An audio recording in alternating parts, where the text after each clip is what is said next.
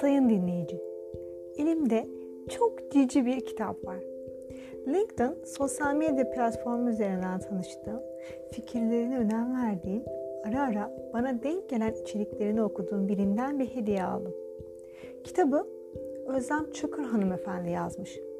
Kitabın adı Profesyonel Yaşamda Kişisel İmaj ve Sosyal Yaşam Etiketi. Uzun zamandır bu kadar iyi kalitede basılı kitap okumamıştım. Ara ara görsellerin bulunduğu yerlerin kuşa kağıt baskısı olduğunu da söylemeliyim. Kitap 5 bölümden oluşuyor. Okurken beni şaşırtan bir bölümü de size aktarmak istiyorum. Başlığı da zaten hemen hemen dediğim ile aynı. Dinlemenin şaşırtıcı gücünü kullanmak.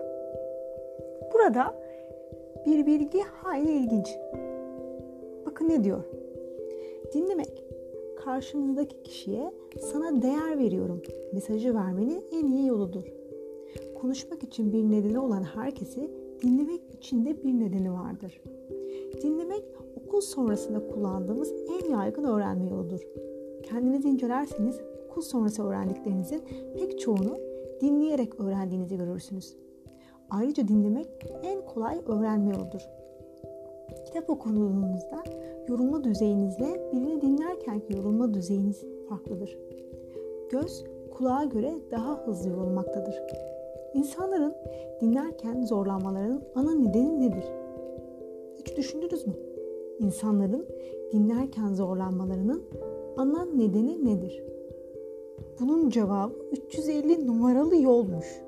Şöyle ki bir insanın beyni dakikada ortalama 500 kelime işleyebilmektedir.